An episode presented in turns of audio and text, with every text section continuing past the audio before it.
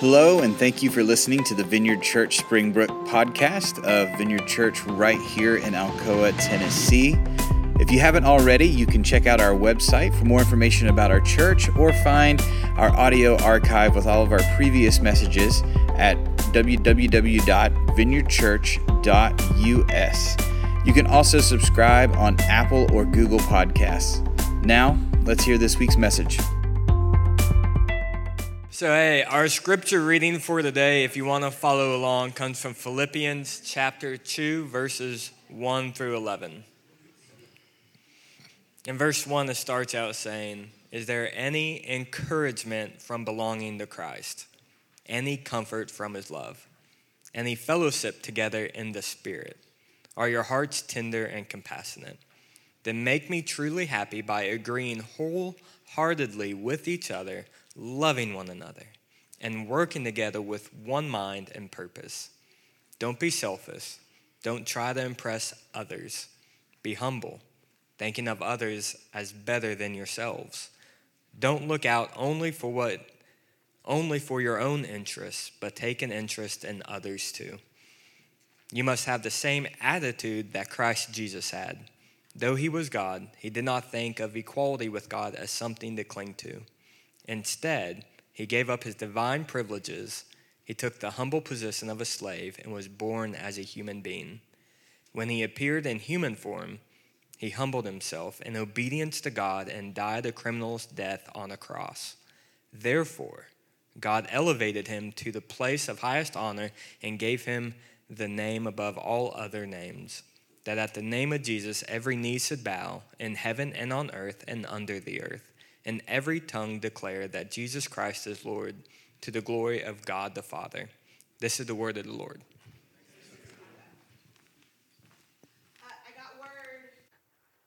during that that um, if you want to go ahead and give to must have gifts it's already live we surprise that's our early christmas present to you we're going to start a week early also, Johnny said we didn't almost double, we more than doubled what we asked for last year. So I think we're doubling what we brought in last year. So, okay, uh, I want to pray for us then. Let's, let's jump in. Oh, Father, I thank you for this room. We were praying this morning that, um, uh, that we would feel your goodness in this room. So I just ask for that. I, I, it's, I already do uh, feel your goodness here, and I just pray that. Um, you would continue to wake us up uh, to that goodness and that presence.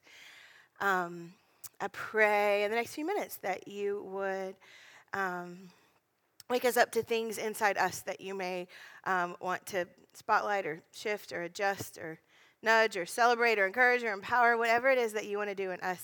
Um, I just pray that we would have um, the, the courage to have, um, I don't know, posture to receive, a posture to welcome, a posture to experience you. Uh, we love you. In your name we pray. Amen.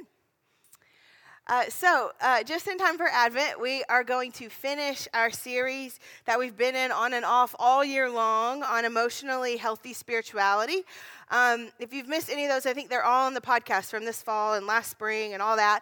Um, but but all year we've been working on this uh, this thesis statement uh, that our spiritual health cannot outpace our emotional health. Uh, meaning that if we want to have a vibrant and flourishing spiritual life, uh, then it's going to require that we do some work toward the vibrancy of our emotional lives as well. And so uh, we've looked at brain science and practice all around this and established that these two things are just interconnected. They're just woven together, they impact each other, and inform each other. Um, and so today I want to end things by taking a little bit uh, to just look like what, what it looks like to just kind of uh, be a grown up, uh, essentially. That, that doesn't really have an age as much as what does it look like to look like a grown up, um, uh, emotionally and spiritually healthy person. Um, the truth is, it's easier to grow physically into an adult size. Well, it's easier for a lot of you to grow physically into an adult size person. I'm still waiting uh, for that growth spurt.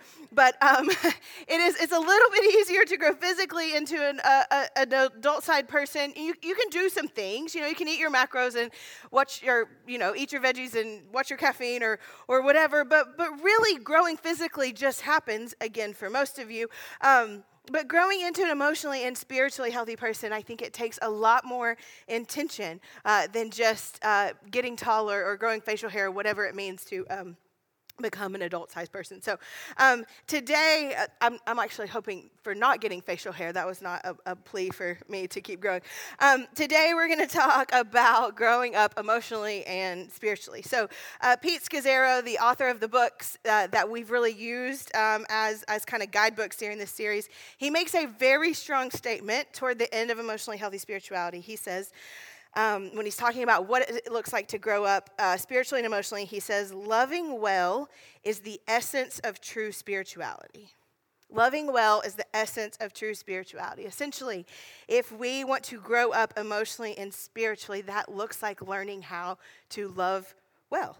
Uh, Paul, the writer of our scripture today, in another chapter, he says, he like goes very far, an even stronger statement. He says, without love, all of the other stuff we do is meaningless.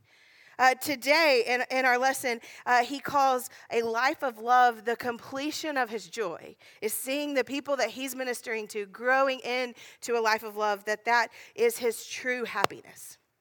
So, I want to talk uh, today about uh, this life of love in really just two, I think, really, really practical uh, ways. Um, that I think a life of love looks like uh, walking with Jesus and loving our neighbor. That's actually part of our vision statement that we're renew- joining God in the renewal of all things as we walk with Jesus and love our neighbors. But in order to dive into those two things, I want to teach you a concept from a Jewish German philosopher uh, to kind of set these two practical things up. Um, the philosopher is named Martin Buber, and he was nominated. He's, ge- he's a genius. He was nominated for a Nobel Peace Prize, I think, 17 times, like 10 for literature and seven for peace. He's just an all around genius. Uh, he didn't win, but like at 17 times, does winning matter? You know, I don't know. Um, but at the end of World War I, Martin Buber uh, published a book, and the book is called I Thou. Um, and what he says is he says that I thou is his thesis for his dialogical existence. Um, which actually just means the thesis is it's he wrote a book about why he thinks he exists why he thinks humanity exists. And it's fascinating but essentially what he does is he says um, that there are two ways of relating. He breaks down relating so uh, loving others. He breaks it down to two uh, really just main categories. Um, the first category is called i it um, and essentially, it means um, like, like I it, uh, meaning that, that one of the ways that we as humans relate to people and things is as a subject to an object, like me to this music stand. I relate to this music stand as an object that holds my notes and the 50 flyers that we put on your chair. Um, the band relates to the music stand as something to hold uh, their songs. I, it is a transactional utility, a functional relationship or interaction. I, it. Uh, and then the other way of relating, that's the first way. His second way, the other way of relating, he calls I thou. Um, he's German, and so it um, the thou is actually do, and then when we, um, I just said do like the most hick I've ever said anything. I don't know. How, I can't speak German. Anyway, um, the way that it got translated into English was thou, because the translators wanted to find a word that was bigger than you. Um, but I think sometimes to us, thou sounds like uh, King James or something like that. And we're like, but essentially what he's saying is I, you, um, meaning you the way a lover would say you to their lover. A mother would say you to the face of her baby. That's what he's talking about. I, thou. I, you. This is the relation not of subject to object, but of subject to subject, uh, essence to essence. I, thou, it is deeper than I it is. It is a lived and alive uh, uh, uh, interaction. It's not a transaction, but a holistic experience between two subjects. Um, this might this might be a, a, a, better way to explain the difference. Um, have any of you all been on a cruise recent? Well, probably not recently. Uh, have you ever been on a cruise? Anybody? Okay. Um, I, something happened to me the first time I went on a cruise. Um, it's this. Okay, so for my entire life, the ocean had been this thing, something I really liked. The ocean had been this thing to enjoy. It's beautiful and flowing and full of shells and fish, and it holds hundreds of thousands of species in it. And, and it's a calming presence in the morning with just your feet in it. It's an adventure in the afternoon when the waves are coming in. And, and the ocean, it's a crucial part of Earth. The ocean is a massive heat reservoir. It impacts weather and carbon cycles and all kinds of things. Um, it's something that we use to transport people and goods from country um, to country. The, the ocean has always been these things. Uh, in my life, but my relationship to the ocean changed uh, the first time I went on a cruise. I, I woke up that first morning, and um, I don't want to spoil this for you, but I'm gonna if you've never been on one. Um, I woke up the first morning, and I went back as far as I could to the very uh, back of the boat. And um, and when I got on the edge, I put my hands on the rails, and and what I saw like was the most breathtaking thing in the entire world. It's just ocean everywhere, and nothing else. I've you know what? We don't ever see things like this. There are no buildings, there's no land, there's no other people, there's no boats, nothing. It's just like the wide expanse of the ocean. And so I ran around the whole boat, and it was true everywhere at the front, on the sides, everywhere. It, it, it, is, it is ocean everywhere. And this one experience shifted uh, my relationship on the ocean in the moment because the ocean transformed um, from something I could appreciate for its beauty and adventure and you know, logistical offerings to my life and scientific contribution to the world into something that I don't even know how to say it, something wild, something alive, something uh, to experience. Uh, the best way I know to describe what happened with me in the ocean is that the ocean went from like an it to something that I was part of, something I was experiencing, something I was present for, something so holy and so sacred. Uh, that morning on the cruise, uh, the ocean, it didn't stop being beautiful. It didn't stop being calming or adventurous. It didn't stop being a heat reservoir for Earth. It, it didn't stop being a home for thousands and thousands of species. All of those parts, all of those things were true. And it was this whole other thing. It was like all those things were true, but then my position toward the ocean shifted and it became more of an experience than a thing, if this makes any sense. Uh, the ocean in that moment was like a compila- compilation of everything it had been for my entire life. And at the same moment, I felt like I was seeing it for the very first time. You know the scene in Titanic when the girl like stands with her her arms out and the boy holds her waist. Um, like like I kind of did it. I mean, I did do it. I stood at the back at the back of this boat and I held out my arms as wide as I could, near, far, wherever. It's like, I think it's the cheesiest scene, but I was like, I just want to be part of the ocean. And it was this, like, I don't know, it was like for a moment I felt like I left the world behind and I was experiencing the ocean. And then the world quickly came back to me when I was joined by some strangers who pointed and giggled very loudly. And uh, I don't know, the world came back. But Suddenly, the ocean shifted from an experience back to an it uh, in just a moment because I got embarrassed. Um, Martin Buber, he says that in relating, our, uh, our most emotionally and spiritually healthy way to show up is to learn how to find that experience, how to find the I thou when we're in relationship with others. The I thou, the I you, it holds space for someone uh, to be all of the things they are and something sacred, something divine, something holy. And, and when I think about uh, what it looks like to grow up in a life of love, um, I, I want to talk about how we walk with Jesus and love our neighbors from a place of I, thou, rather than a place of I, it. Because uh, living a life of love means learning how to practice the presence of God as an I, thou, and how to practice the presence of people as I, thous. Um, so I just want to spend just a few minutes talking about how these two uh, practices play out. Uh, the first one, uh, growing into an emotionally healthy spiritual person, means learning the art of practicing the presence of God. Uh, in our text today, Paul tells us in those first few verses what it looks like to show up in the world as a grown up follower of Jesus, loving each other, getting along, humility, all of these things. And then in verse 5, he tells us how we do it.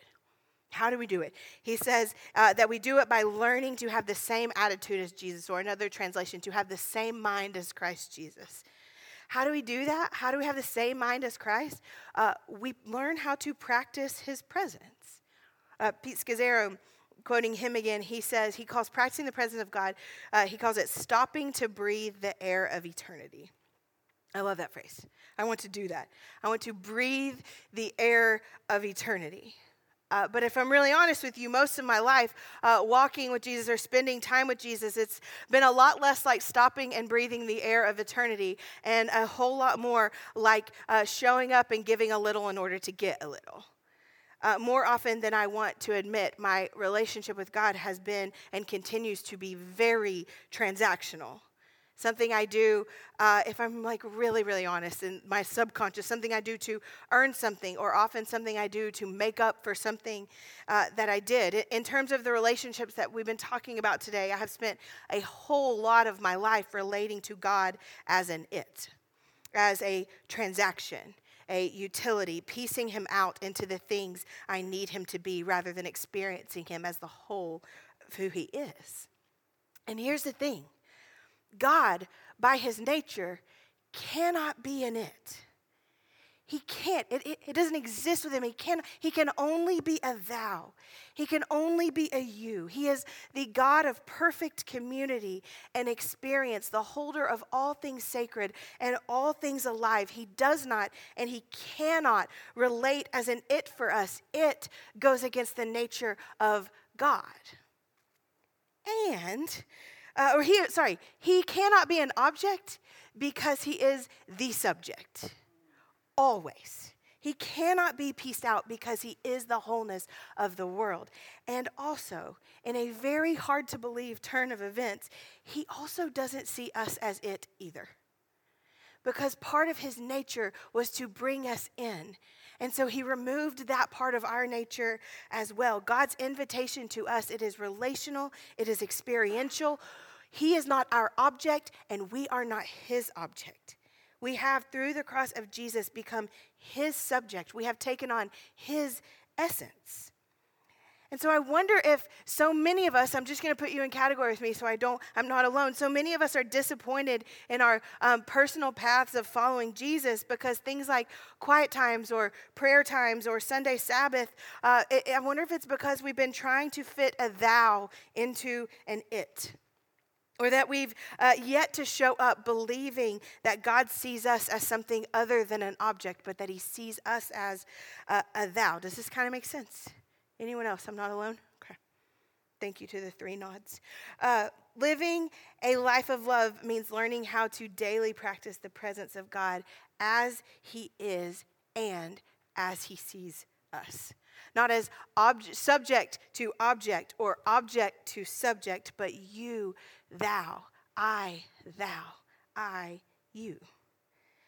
And so I want to tell you two really practical practices that have changed this experience of relating to God uh, in a daily way for me. The first is delight, and the second is rhythm. Uh, okay, first, delight. Uh, last February, I showed up uh, in my counselor's office, and I, I, just saw this note, and it makes me giggle. I said, I showed up in my counselor's office looking like a piece of burnt toast. I don't know what that means, but it's the only way I can describe it. I just want to, whatever you think of burnt toast, I was just like, I'm, I'm just like toast. Like, I am not okay. I, am not doing well. Uh, anyway, just burnt toast. And after a while, we are kind of talking through these things. And after a while, she like writes this piece of paper and she hands it to me and she says, This is your prescription. I'm like, Okay. And it had two words on it. And the two words were solitude and delight. She said this She said, If you want to feel alive again, you have to relearn how to Sabbath. Sabbath. It is one of the Ten Commandments God wrote in for humanity. God wrote a rule that we have to rest. It's something He wrote for us. But the truth is, I'm a 21st century American, and we forgot how to do that, right? We forgot how to do it. And so, if you are in your life or your practice of following Jesus uh, feeling a bit like burnt toast, then consider this your prescription. I'll write it down for you after if you need me to. Um, Uh, to learn how, or in my case, relearn how to rest. Here's the truth. When I showed up in that office that day, what I knew was I had never rested in my life as a 39 year old, full time working mother of three, two of whom had just become teenagers.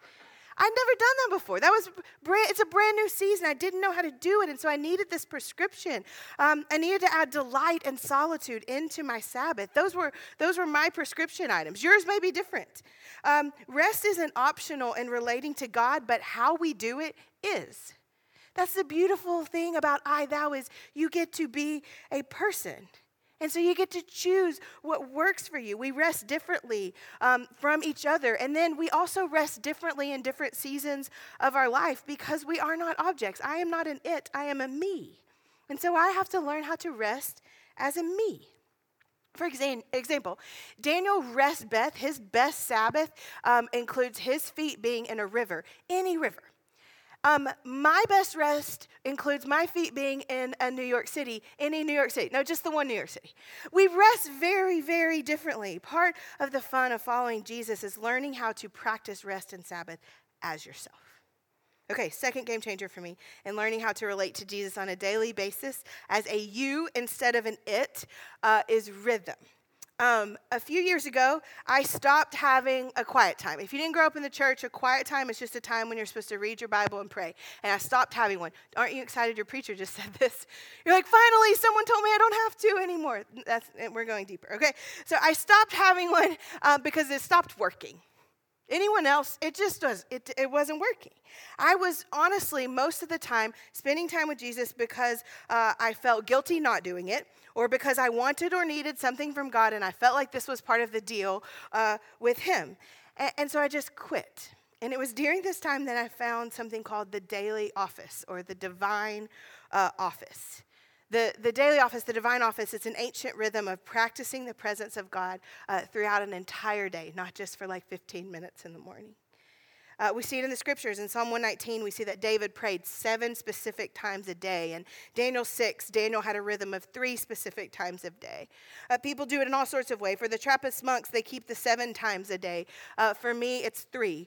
Uh, when I practice the presence of Jesus well, I show up three times a day. For me, it's the morning, the afternoon, and at night. Everyone's different. You may be, you may be one seven times a day. I don't know. Uh, but here's the beauty just like rest, you get to pick it.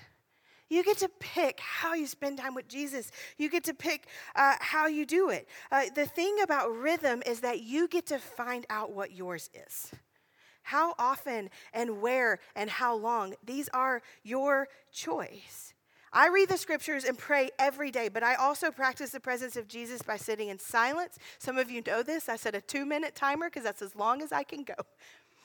Um, I practice the presence of Jesus walking. I try to walk in my neighborhood as many days as possible. Instead of doing something just to do it, I do something with rhythm uh, that feels like me and also stretches me.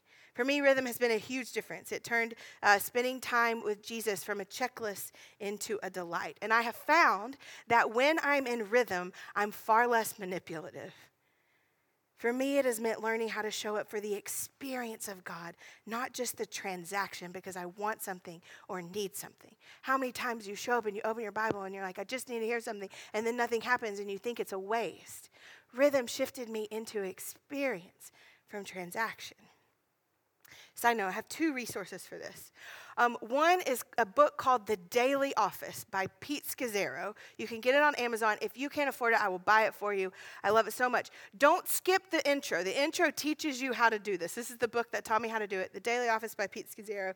The second um, uh, resource I have is, is an app called Lectio 365. Lectio 365. It is twice a day, two rhythms, morning and evening, and you can read every day or you can listen, and most of the time they have a British accent, so it sounds awesome. Sorry, David Stokes. Oh, no, he's not here. Um, it's a British accent reading prayers to you. It's like amazing. So, okay, those, those were for free. Okay, so part of learning to live a life of love is learning to practice the presence of Jesus as ourselves, with Him getting to be Him as Himself. And the second part of learning to live a life of love is, is learning how to practice the presence of people. Uh, Dr. King called it the inescapable network of mutuality. I love that. We practice the presence of people because we exist in an inescapable network of mutuality. Uh, Paul tells us in our text today that the mark of practicing the presence of Jesus is learning how to experience each other. He says, Is there any encouragement from belonging in Christ, any comfort from his love, any fellowship in the Spirit? Then make me truly happy by agreeing wholeheartedly with each other, loving one another, working together with one mind and one purpose. I think Paul here is touching on the I thou of Martin Buber uh, that he talked about centuries later. Uh, practicing the presence of people means learning how to experience others as thous versus its. Uh, it's sharing space with people as ourselves rather than just, and themselves rather than just simply transactional interaction. It means showing up in relationship and experience with someone else, acknowledging that I have been made in the image of God and that I exist within God's kingdom, where I have been invited to create and participate at every single level, that I exist in this, in this sacred place, and so do you. And so do you. And so does everyone. I, thou, or I, you, it requires an acknowledgement that everyone alive has been created in God's image and that everyone alive has access to that same invitation into kingdom and into creating and into uh, community, God's kingdom that is living and active in the world.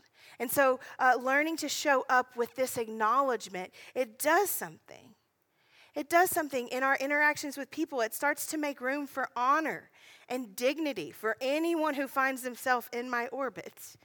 I and thou asks me to honor the human and the divine and the sacred and everyone. It means making room for all of the things that make up who someone is and then seeing them as a sacred subject, not as a transactional object. And so when I do this, when I see people property, properly, uh, it means uh, that they can't be a means to an end or something I bow down to. When we see people as I, thou, uh, it, we, it means that we put people into their proper place. We don't put them too high and we don't put them too low. When I share sacred space with someone, I cannot dehumanize them by seeing them as lower than me. And when I share sacred space with someone, I cannot objectify them by placing them on a pedestal that's too high for anyone to ever be able to bear. Relating as I, thou, it makes room for a unique and separate existence for every single person. And when I practice the presence of people this way, then you get to be you in sacred space, and I get to be me in sacred space, and we can be different, but I can still honor you and respect you and love you without devaluing you and without worshiping you.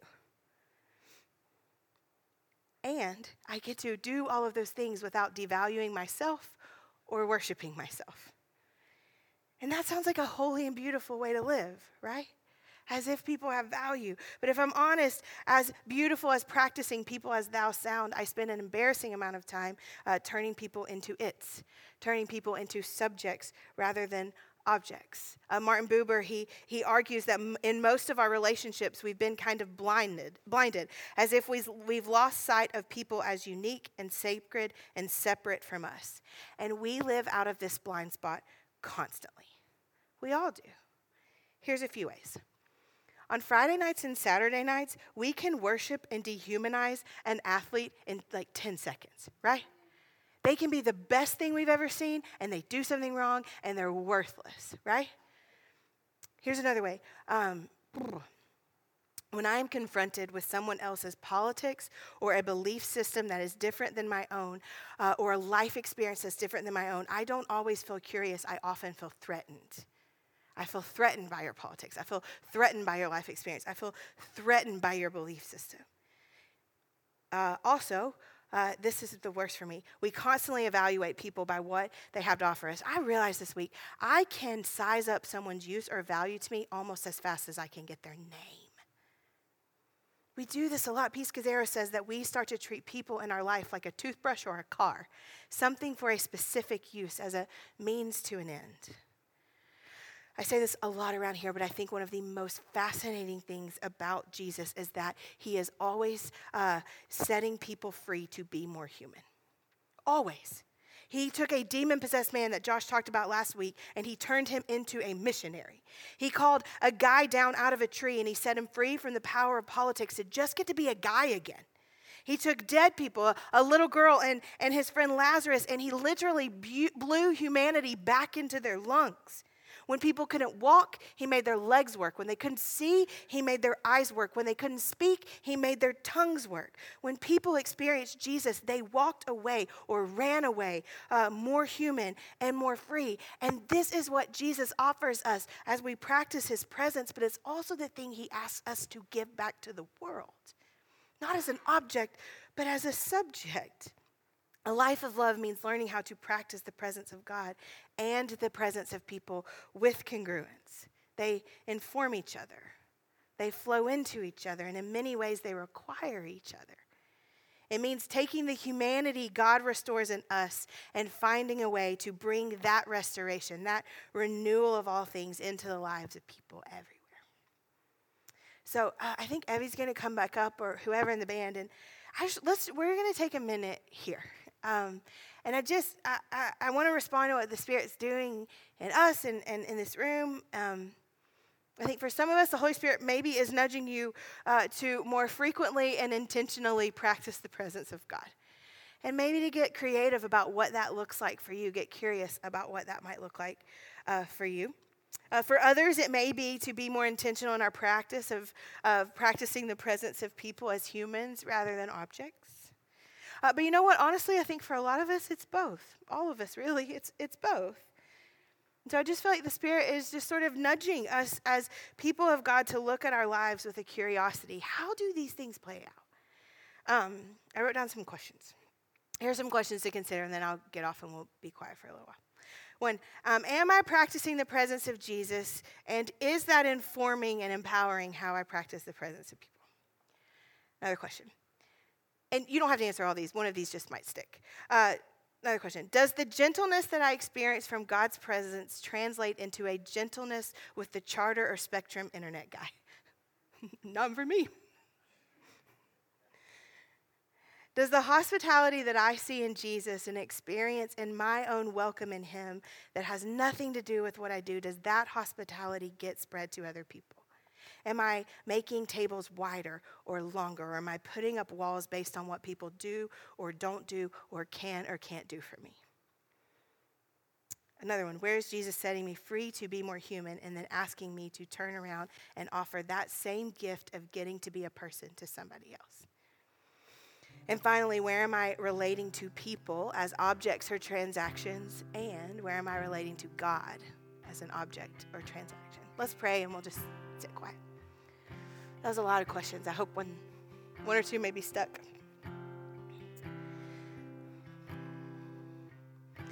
So, Father, I pray that in this moment, um, that your spirit would come. We believe your spirit is here. I pray that as we wake up to your presence in this room, uh, we would wake up to the ways that you are inviting us into a greater freedom and making us more human. Where is it in our lives that uh, we can't walk and so you want to make our legs work, or we can't see and you want to make our eyes work, and can't speak and you want to make our tongues work? Where are you trying to make us more human? And then I ask that you would give us the courage to consider uh, how we're showing up in the world uh, with that in mind for others. Where are we treating you as a transaction, and where are we treating the people around us as a transaction? Where we treat our families as transactional things? Where do we treat our friends as it's? And so, with Thanksgiving looming, I pray that you would work in us and then that you would work through us. And I pray, amen.